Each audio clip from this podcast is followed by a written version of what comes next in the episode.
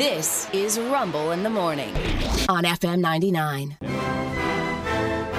Let's go.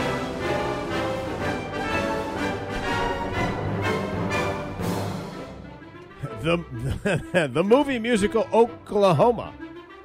Oklahoma, where the wind comes, you know, yeah. sweeping down the plain. Originally was supposed to be shot in Oklahoma. But you know, we had to move to Arizona because Oklahoma had too many oil wells that were distracting on the screen. They couldn't find a plain Ah, that was unobstructed. You know, that's part of the, that's the line of the song where the wind comes sweeping down, down the the plain, plain, where the and it waving is wheat sweet, sure and smells sweet. sweet. I don't know. I don't, yeah. La la la. Show tune. All right, now everybody, jazz hands. And two, three, six, seven, eight. Bringing back my theater days. Thank you. Really? Did it? Really? Yes. Oh my god.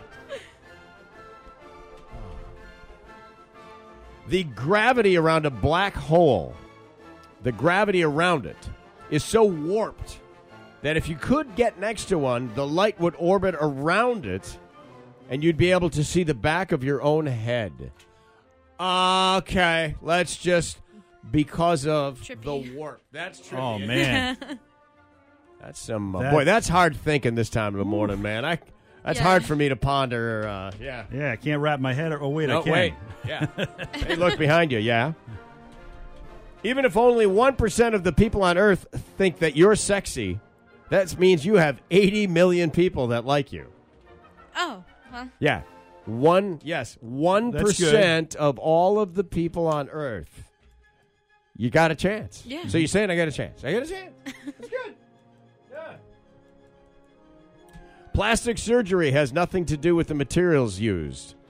I did not know this.